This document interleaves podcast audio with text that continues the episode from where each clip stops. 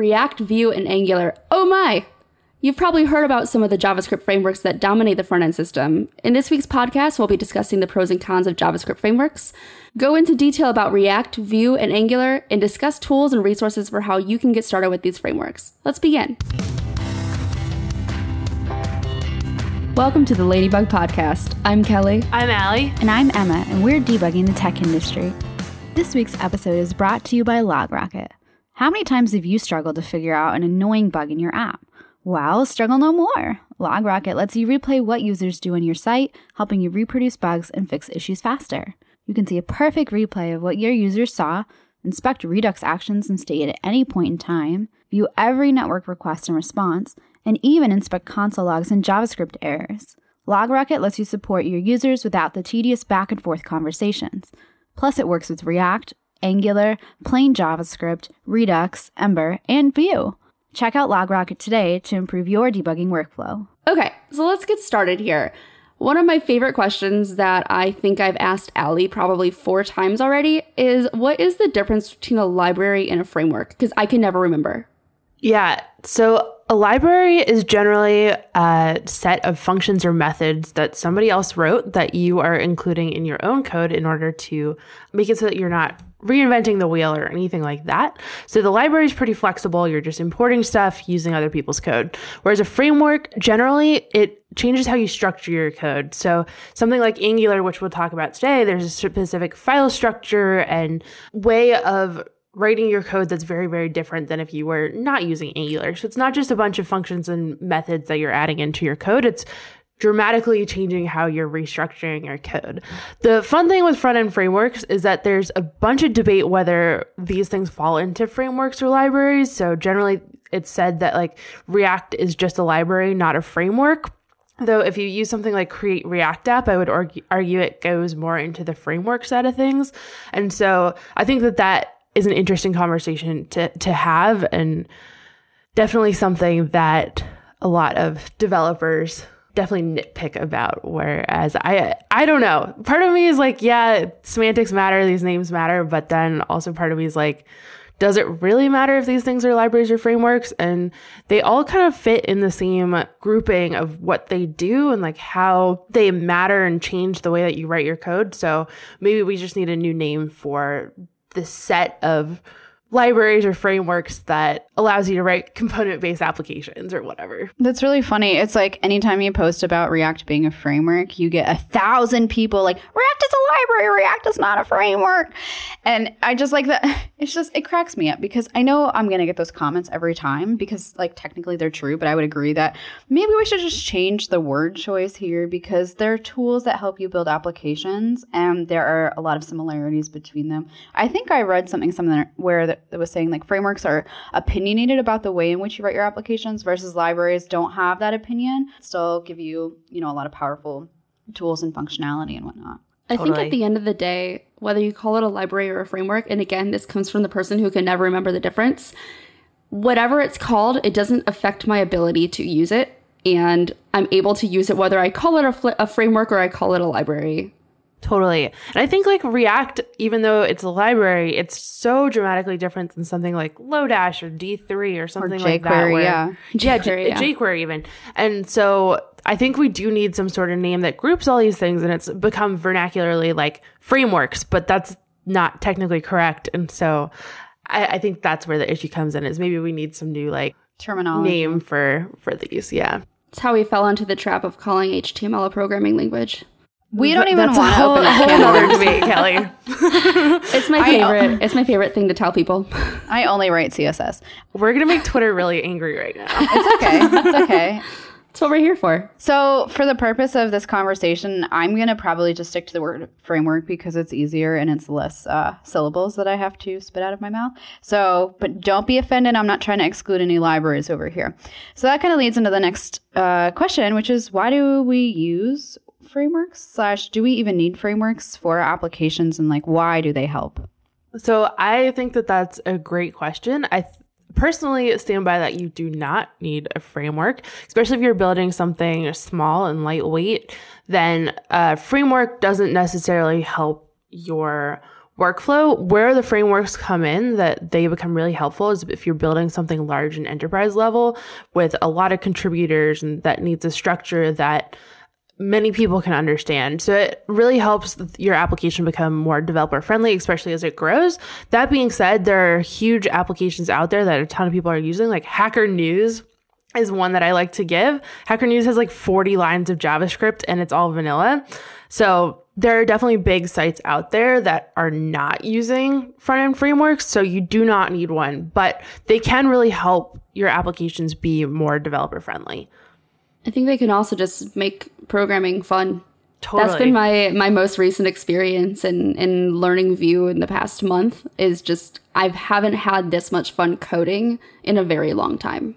So do I really need to use Vue or do I really need to use React? Probably not, but I'm going to anyway just for an excuse to learn and just because it's fun. I feel like I was of the mentality of just sticking with vanilla JavaScript for like almost anything personal that I did. And that was really prior to like understanding how to really use Vue or React. So I would build my portfolio in vanilla JavaScript. Anytime I had a coding take-home challenge for my current job, I actually just use vanilla JavaScript. I didn't use a framework or library. But it's really interesting because this kind of goes into like the job interview process a little bit, but when you're doing like a take-home challenge, for example, a lot of companies want to see you use a framework or library in your solutions, whether they tell you that or not. So I was interviewing for a job in Berlin, and I asked them, you know, point blank, I was like, do I need to use a framework or library? Because I've been sticking with vanilla.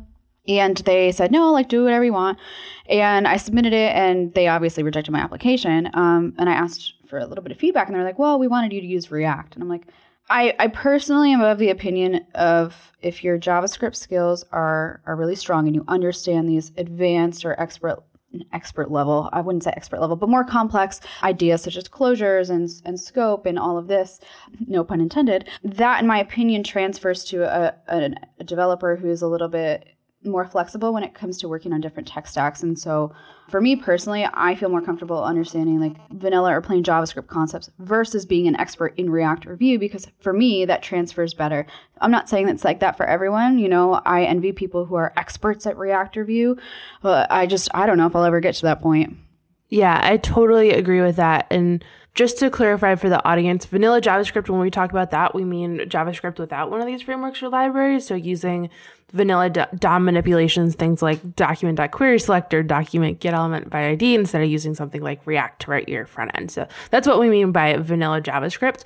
But I totally agree that learning those JavaScript fundamentals and shoring those up before moving on to React or Vue, which dramatically change how you write your front end code, I think that is something that I wish I had done better, because I pretty much jumped right into React when I was learning JavaScript.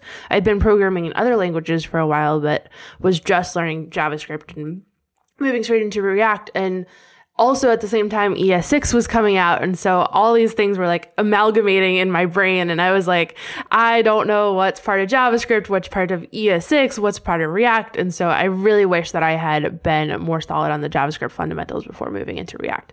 I completely agree. I learned jQuery before I learned Vanilla.js. It really threw me off when I had to not use jQuery for projects. And I'm like, oh, that's not going to work. Oh, that's not going to work. What is this $ sign doing here? I should probably remove it.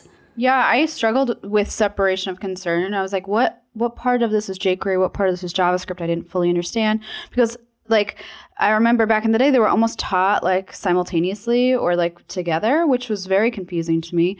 And I used to be of the mentality, and this goes back to our learning how to code or teaching code and all of this. I used to be of the mentality that no, you should learn vanilla JavaScript or plain JavaScript prior to jumping into a framework or library, you know, because you have to understand these core concepts. And I was ready to die on that hill. And then, you know, through conversing with people on Twitter and whatnot, I quickly realized that everyone learns differently. And so while I sit here and I say, I wish I had learned plain JavaScript concepts a lot more strongly as my foundation before moving on to Vue and React, that's not how everyone learns. I will say, like, even if you choose to learn Vue or React or Angular, Ember, whatever framework or library you choose, you should also in tandem kind of understand why these things work the way that they do with regards to, you know, scope and all of those core foundational pieces. Yeah, totally. Everybody's going to learn differently, and that's totally valid. I just personally wish that I had learned them separately a little bit first. Although when we were all learning, jQuery was probably a lot more necessary than it is now because a lot of these vanilla JavaScript things were built into the browser after we probably started learning JavaScript. And so that's a totally different world for new developers now too. I think new developers have it so much easier for so many reasons, just because not only I think things have been better documented at this point, but you have so many new starting points where, you know, if you're just learning JavaScript from day one, you don't know what to use. There are so many guys out there that kind of walk you through, here's a really great path to take to get to where you want to be. And I feel like that didn't exist. No, it didn't. There were like no learning plans. But to be fair, like also when I was learning front-end, which was not too long ago, I started learning front-end in 2015 at my first full-time job, which is another story. But I struggled a lot. But thinking back on it, like I still had the privilege of having access to like the internet and like resources of people I can go talk to. And I heard this crazy story the other day of this guy who had taught himself how to code from depreciated books that were like written on based on old ECMAScript standards, and like he'd have to go to the library and like, you know, read it there, and he would like handwrite all of his notes and like go back and teach. And while I struggled like learning frameworks and libraries and even just plain JavaScript, you know, in 2015, and while, you know, developers getting into the industry today are in a much better place, like I can't even imagine having to not having access to even the resources we had when we started. That's exactly how I learned. I learned from a book. Did you?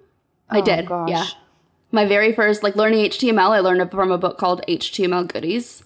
And I think I still have the JavaScript and jQuery book somewhere in my house. Oh, I love that book. It's a great book. Pictures? Yeah. Even that. Now, that's still a really great resource. Not that I've touched it in a really long time, but at least the cover is pretty. Yeah, and the HTML and CSS one's great too because there's a lot of visual graphics inside. So we'll link those in the show notes. Yeah, I have a lot of students who end up using those. They're really awesome. I did my first JavaScript tutorial on Codecademy, which is really funny, back in like 2014. It's definitely evolved a ton since then, but it's still a resource that I recommend to this day. Oh, they're absolutely great. They're great. Yeah. I don't know if you've used them recently, but first of all, it's actually not Codecademy. At least the URL isn't. And I feel like, what is that, the Dunning-Kruger effect, where like you think something is one way your whole life, and then you're like, what do you mean? It's not Tostino, it's Tostitos or whatever. But I always thought it was Codecademy, and you type it in, it's Codecademy. Yeah. Anyway, that was a tangent. But my point is, I went back to them like recently within the last month or two, and they've upped their game. I mean, they used to be like just entry level, like, you know, that's how I learned Python back in 2013. Now, oh my gosh, it is so much better of a platform, and they have learning paths now, and we'll link that too because I loved that site. Oh my goodness, I'm on here right now. They have non-technical life skills as a course. I need to go through this. Yeah, from how to file income tax to removing different stains. Amazing. Okay. We're so far from what we're supposed to be talking about right now, but I need to take their adulting course and it'll be fine. Awesome. Okay, so let's talk about the different pros and cons of using JavaScript frameworks. So some of the pros that we talked about were developer friendliness, and it's like fun to write code in these front-end frameworks. But also on top of that, it also helps when you're scaling these applications so that people know where to look in different files for different components or different pieces of code. And it scales a little bit so you don't have to write as much repeated code as well. So that's generally the pros to it. In addition, performance. So there is a difference first between perceived performance and actual performance. So perceived performance is if a person goes to your site and thinks that it's fast, and you can make people think that your website is faster than it is using fun animations and stuff like that. People will think that your site is more performant than it actually is. And then there's actual real performance. And so these front-end frameworks have different performance conclusion. So first off, you're loading at a JavaScript library, so it's a lot of code. And so in some ways, that's going to be less performant because you are adding all this additional code to your site.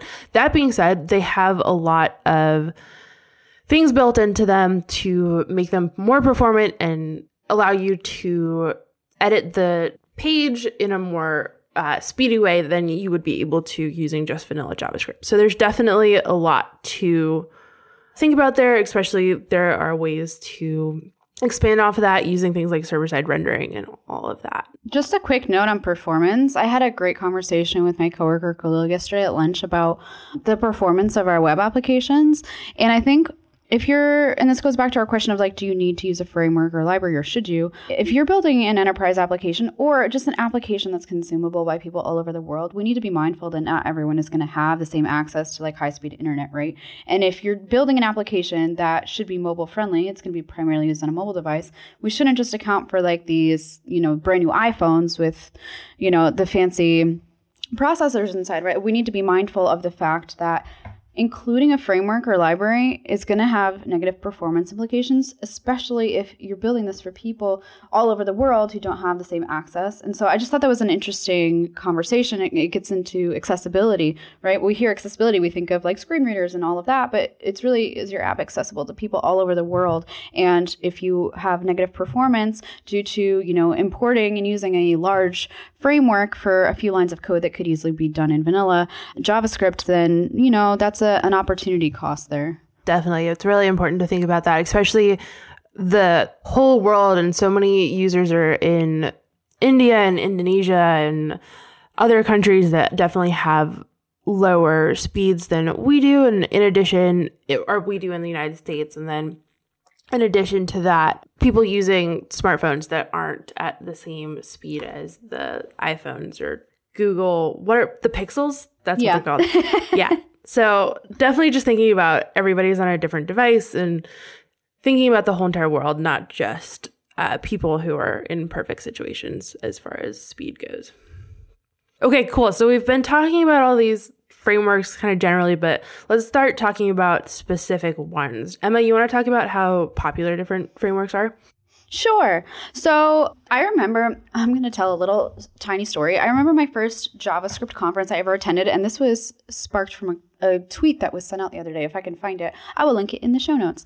It was asking about, do you remember your first JavaScript conference? And I definitely remember my first JavaScript conference because I sat there like an idiot. I had no idea what they were talking about. I had just gotten into web development and I'm sitting there like, what is Ember? What is Backbone? What is Vue? I don't even know if Vue was a thing at that point. And so I remember sitting there like, what are all these frameworks that they're talking about? And like, I don't understand. And so you've probably heard of React. React is currently the most popular framework or library being used today. It's quickly followed by, it's followed by Express, which is a framework for Node.js. And then underneath that is Vue. Vue is catching up quite quickly. So 54% of developers are currently using React in a 2019 JavaScript ecosystem survey conducted by JetBrains, and 39% are using Vue. Vue is obviously a little bit more infant, but it's definitely catching up. You've probably also heard of Angular. Angular has an interesting history that we'll go into in a little bit. Then we've got React Native, which allows you to build, you know, mobile apps for iOS and Android using React, which is pretty neat. And then we move into some other frameworks like Electron at 16% and whatnot. What's really interesting is when we look at the timeline of these different frameworks and libraries, although React is currently the most popular, it's not the oldest. So if you look back, starting in 2010, 2011, that's when AngularJS was released, version 0.9. And that was around also the same time as other frameworks like Backbone and Knockout. Ember followed the next year with its first release, and then we start to see React a couple years after the first release of AngularJS. So React and Vue came, you know, one after the other in 2013, and then, and we'll speak about this in a little bit, but then this Angular framework was released, and Angular is different than AngularJS. Very confusing. We'll discuss that later. But it's really interesting to see that, you know, the trends of the adoption of these different frameworks and libraries, because you know, React is by far the most popular, the most widely used and talked about, but it's one of the newest ones that's been released. I wonder if that has anything to do with the fact that it's thanks to Facebook. I do think that. And we can talk about this a little bit more, but essentially React is backed by Facebook, which essentially, you know, I think that was a big leap, right? Versus you look at something like Vue, which is, again, still in its infancy. It was just released in 2014, and I believe it's open source, if I'm not mistaken. That's not being backed by a big company, whereas you got Angular, AngularJS is backed by Google, and React is backed by Facebook. Vue is doing its own thing independently. So I would guess that the association with Facebook, the backing by Facebook, was for sure one of the reasons it took off. I think so too. I think another piece of it is the community that's popped up around it. I think that those are kind of self-sustaining in a lot of ways too. So let's talk a little bit more in depth about React because we're talking about it now. So it was released in 2013 by Facebook. Have you all been using React for a while? I feel like... Yes. Yeah. A while? Well, no. Yes and like no. Like this year. No, I was like all aboard the Vue train. So here's my JavaScript framework history. Started in Dojo. Didn't love it. I wouldn't recommend it, probably because I didn't understand front-end development. So I started in Dojo. Then I learned Vue, and I built some sites with Vue. Really loved it. When I got to LogMeIn for my job last February in 2018, they were like, we're using React. And so I had to forget about Vue and learn React. And while I know I still love Vue somewhere deep down, I haven't used it in a long time. And so I'm all about React now. Yeah. So my history is starting with AngularJS back in the day and dealing with all the debugging fun with all that. And then we quickly moved over to React. So I've been using React since 2015. jQuery in there as well. Important piece of web history, and it's still out there. So shout out to jQuery. And then from there, moved to Vue for another project. So I've been using Vue for a decent amount of time as well, probably 2016 or so. And then when I moved to teaching, I teach React. So definitely have to know it pretty well for that. And then also have taught Angular periodically as well. So that's a little bit of my history. Kelly, how about you? Sorry, I'm going to jump in just because I remember using AngularJS back in the day, and the model view controller paradigm destroyed my brain. I sat there and I was like, how do I even use this computer? I don't understand it. And I don't know about you, Allie, but I did not like AngularJS. Oh, I am totally on the same page. And the debugging for it was so hard. It was before the dev tools came out that made debugging React and stuff so much better. And oh my goodness, debugging AngularJS was the gnarliest thing I've ever dealt with. Then the whole ecosystem at that point too was Grunt and Webpack, and you had to write your Webpack config yourself. And before Create React App, just those days of front-end development, I don't miss whatsoever. That was a part of my career where I would just copy-pasta all this code from the internet into my Webpack config and just be like, I think it works. Yeah. That was literally my life, yeah. Or I had one previous project that worked just fine, so I'm I'm just going to keep on reusing this and I don't know what any of it means, but apparently it works, so I'm going to stick with it. But yeah, I also started with AngularJS a long time ago, and it completely intimidated me, just like Emma explained. And so I didn't do anything outside of jQuery until last year. And of course, I've been in a very small box as far as what kind of things I've been building, basically since 2012. Most of my experience has been building WordPress sites for clients and then building Shopify stores for clients. So, I'm not kind of exposing myself to the various opportunities to learn other frameworks just based on what I do for a living. So I started learning React earlier this year just for fun for my own personal site. And then I started learning Vue a month ago for a client project, and I had to learn it very quickly, but I figured it out. So there's I don't know how many years, at least a 6-year period where I was just asleep on all the frameworks. I did not do a thing with any of them. I think that's awesome, though. I think that there's a lot to be said for that and staying stable with what works and just using what works instead of using the new shiny thing. I think looking at how young these things are is actually really fascinating for me. I was prepping for an interview on the history of React and was looking at when Redux came out, and I realized that I was using Redux pretty much when it came out, and that was just fascinating to me. I was like, oh, I had assumed at that point that Redux was just around, but nope, I was pretty much using it a couple months after it came out, and that's wild to me. So you're such a trailblazer. I know, it's wild. Had really bad shiny object syndrome for a very long time, including writing apps before there was an English translation of the docs for something. So I was using Google Translate from Chinese for a framework at some point. Anyways, I think it's really fun when like you learn a new technology, because I had to learn Redux too, and I remember my mind turned into Jello for a solid like 2 months. It's like, what is an observer? What is? Well, that's RxJS. RxJS has observables, which also like boggles my mind. But Redux, I was like, what is a dispatcher? What is a reducer? I don't understand. But then once you learn it and it clicks, you're like, I'm going to use Redux and everything. I'm going to build, you know, a single page application that has only static data, and there's no reason to use Redux, but I'm going to use it anyway because, you know. I just want to make one quick comment just to add in here for people listening who did not understand a lot of the words that Emma just said. Don't worry, you're not alone. I don't know them either. Funny. I don't either. Okay, so getting back to React, because we are just so tangenty this morning. So React has a couple paradigms within it that have really been pretty pivotal in the evolution of front-end development. So the first one I would talk about is components. So instead of the traditional separation concerns that you see with an app where you have a CSS file, a JavaScript file, and an HTML file, instead you're organizing your code by components, and that's a piece of your user interface. So we talked about how Facebook released React, and so you can think about reactions on Facebook posts. So it used to be that you just used to like something, just a thumbs up. But then they moved it so that you could do a like or a heart or a smiley face or anything like that. And so you can imagine if they had to change that like code in every single place that a like is on their site, that would be a ton of overhead and a ton of find and replace and all that. And so instead, if you organize things by components, and that's by their place on the interface, so a like button would be like a component in an interface.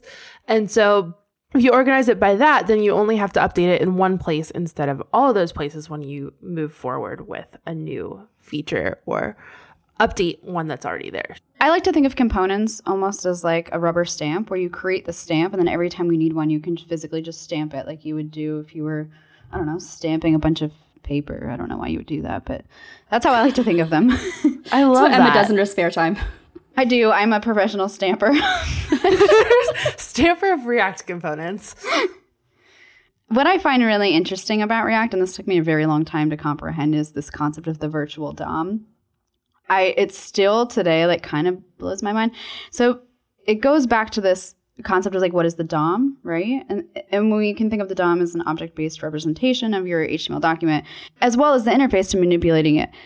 When we think about the virtual DOM, what's the benefit here, right? We want to solve the problem of like needing to frequently update the DOM in a more performant manner. And what's interesting is it's not an official specification. It's really just a new way that we can interact with our DOM. And so we can think of this almost as like a copy of the original DOM that we can manipulate and update without having to use the DOM APIs, which makes us a lot more performant and optimized. And so once we've made all the updates to the virtual DOM, at that point, we can say, okay, well, these are the changes we know we need to make between the virtual DOM and, you know, the actual DOM. Let's just make those. And this like revolutionized the way in which we build our applications because, oh my gosh, it's just so much more performant than, you know, having to change the DOM every single time. Totally. And this also goes back to that idea of like perceived performance, is that the way that React updates sites feels really fast and feels really smooth. And so that can make the site feel faster than it actually is, which is another interesting piece of all this. So I think component-based architecture, virtual DOM, I think that those are the two big pieces of React that they're huge for React and huge for that piece of web development. But in addition, those concepts have kind of boiled out to the other front-end frameworks that are out there as well and have just kind of revolutionized the way that we write code even outside of React. So I think that that's a really interesting piece of all of this as well. And the other really huge pro of React is its huge ecosystem. Like, I feel like so many of the people that I follow online are React people and talk about React all the time. And that's, I feel like why I talk about React less is because I just don't want to compete with all of them because there are so many. But it's got this massive ecosystem behind it, and that makes it really friendly to learn and also means that there are tons of libraries out there that you can use in order to extend your React applications. One thing that like really confused me about React for a long time until actually just like yesterday was really the history of the evolution of React. So like how we went from using create class to class components to functional components to now using hooks. And so very, very quickly, high level, I'm going to share this because I think it's really beneficial. So we started in 2013 with react.create class. So basically like all the info that you would need to describe a component was just passed as like an object property. And we did this because at the time, JavaScript didn't have a native built-in class system. Well, in 2015, ES6 released class declarations, and as a result, we didn't need to use create class anymore. So in 2015, literally 10 days later, React introduced React.component API, and that allows you to create React components from native JavaScript classes. What was frustrating about this were a few things. You had to use the class constructor now inside of React components. You had to initialize your state inside of this constructor. You had to invoke super with props the first time you were extending your subclass because of the ES specification. And then, we had to go in and auto bind all of our functions with this dot my function equal this dot my function dot bind this. And that was pretty frustrating. And that introduced this idea of class fields so that we could do like class, my component extends React component. And so we went, you haven't used create class, now using React.component. Now we get into class fields. And then just recently is where hooks have kind of come into play. And there are many benefits to hooks. We don't need to go into all of them. One of the main benefits is they allow you to have local state in your components. They can be persisted across re-renders. You can, say like, my sidebar is open, my sidebar is dismissed, and it can persist across re-renders. And instead of using like lifecycle events for different React components, now you can use group by logic. So that's like the very high level timeline of how we got to where we are today with hooks. That confused me for a very long time. I never understood why, I saw some people not using this dot state equals object within a constructor, but they were just declaring it inside the class. That had confused me. And I want to give a shout out here to Tyler McGinnis, his React hooks tutorial, because that's how I learned. He walked through those steps. So very cool. And one other piece of it that we forgot to mention was JSX.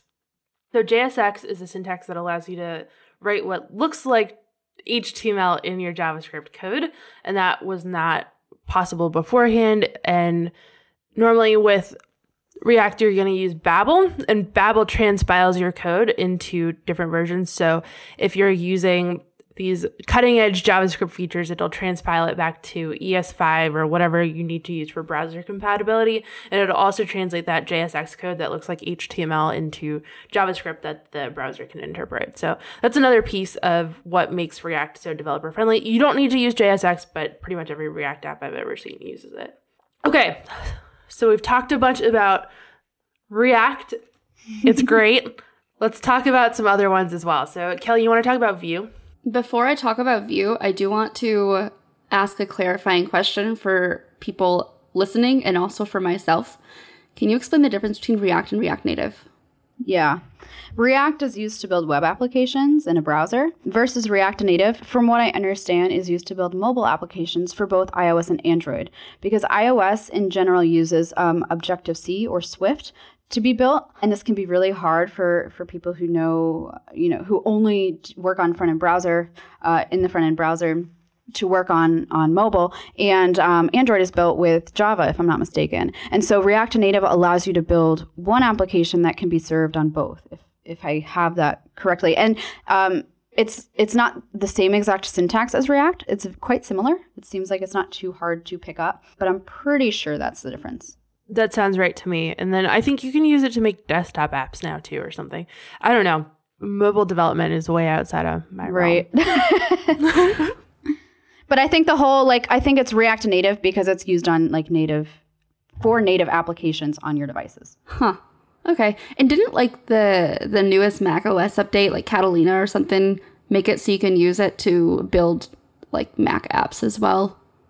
Am I making that up? I think so. Something along those lines. Okay. I don't know. I don't work in that space, so it's all gibberish to me. Okay. So let's talk about Vue. So Vue, as we covered before, it is not backed by a popular organization like Facebook. It was created by Evan You, who's an ex-engineer from Google, and he created this back in 2014. And similar to React, it also uses the virtual DOM, which I think for me, I learned React before I learned Vue, so it did make the transition to learning Vue a little bit easier.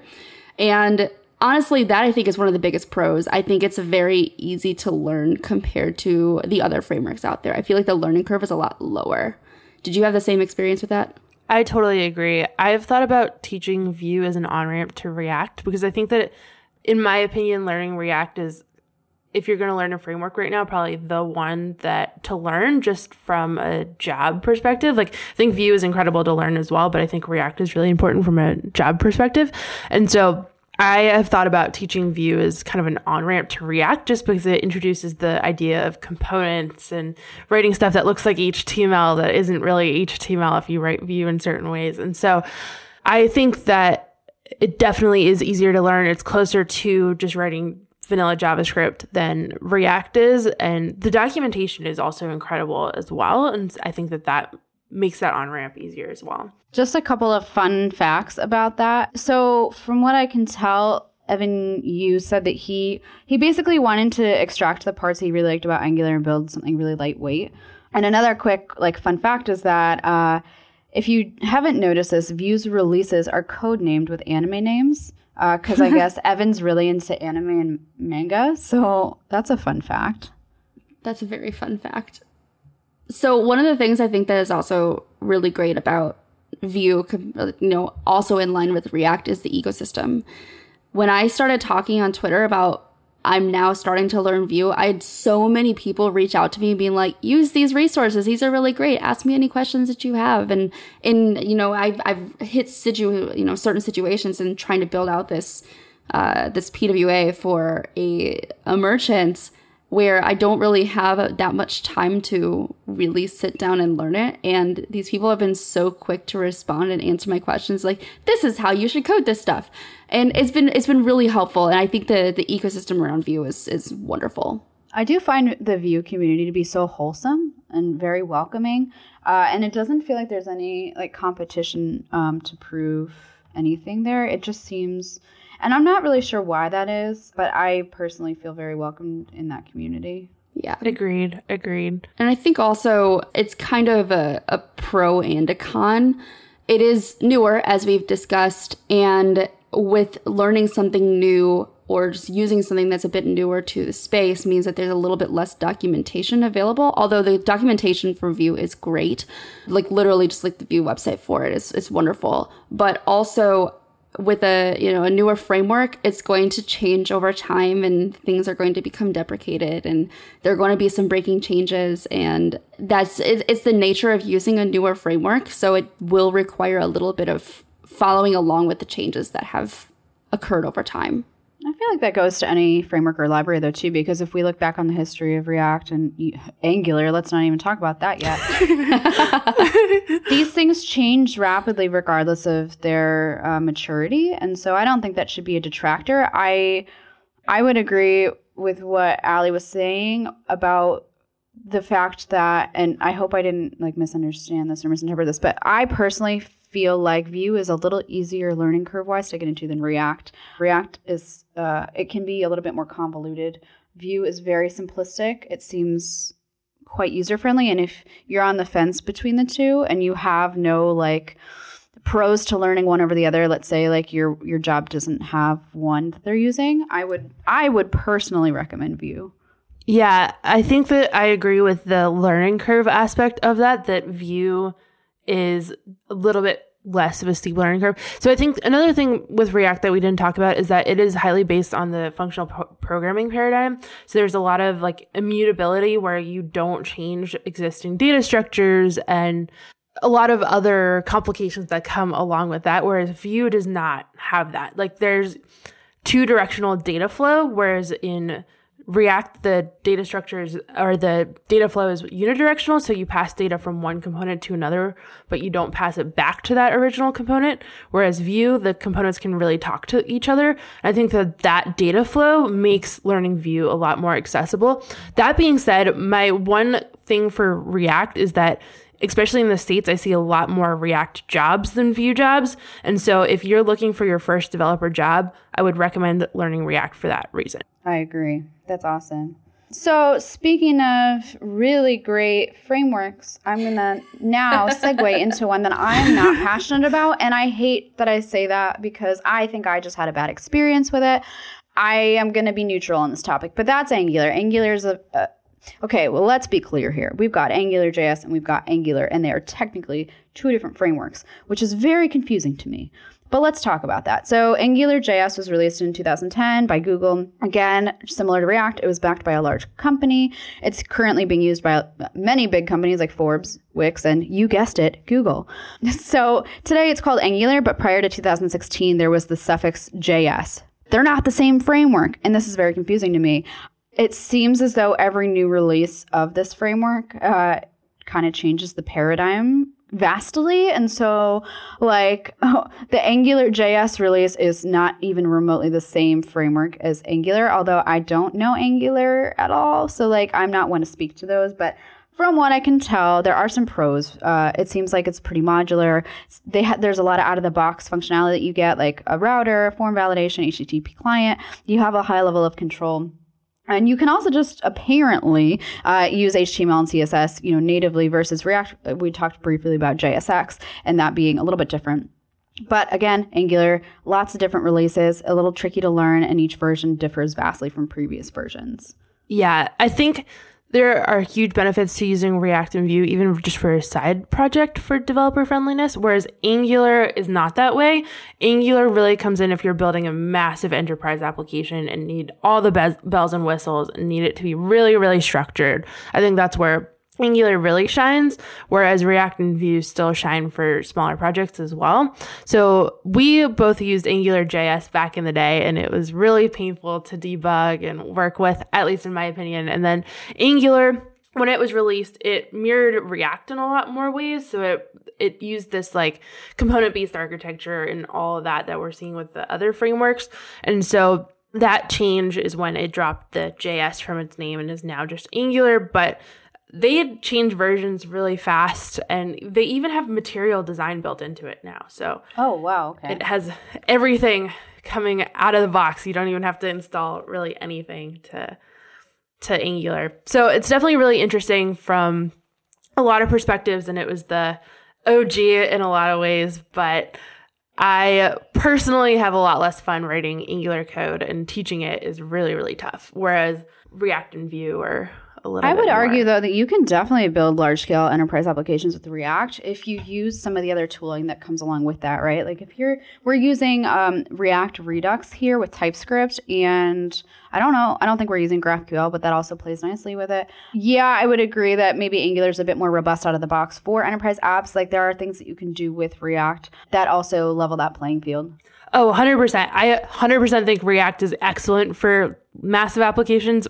For sure. I'm more saying that Angular does not work well with small applications, but apparently it works well with bigger ones. And so I haven't had as many experiences that make Angular necessary, whereas I've heard from people who work for like massive companies that Angular is better in that, or Angular shines in that format. Not that it's like better than anything else in that format, but that it's not good or not great in a very small application, if that makes sense. Yeah, I think it goes without saying that any of these frameworks have their place that, you know, they really shine depending on what it is your end goal is. And while we may not have maybe positive opinions of Angular or have not had the experience to really sit down and learn it in a real life context, I know a lot of people absolutely love Angular and it is definitely their framework of choice. So if it is something you are interested in learning, there is definitely plenty of there are resources out there for you to learn.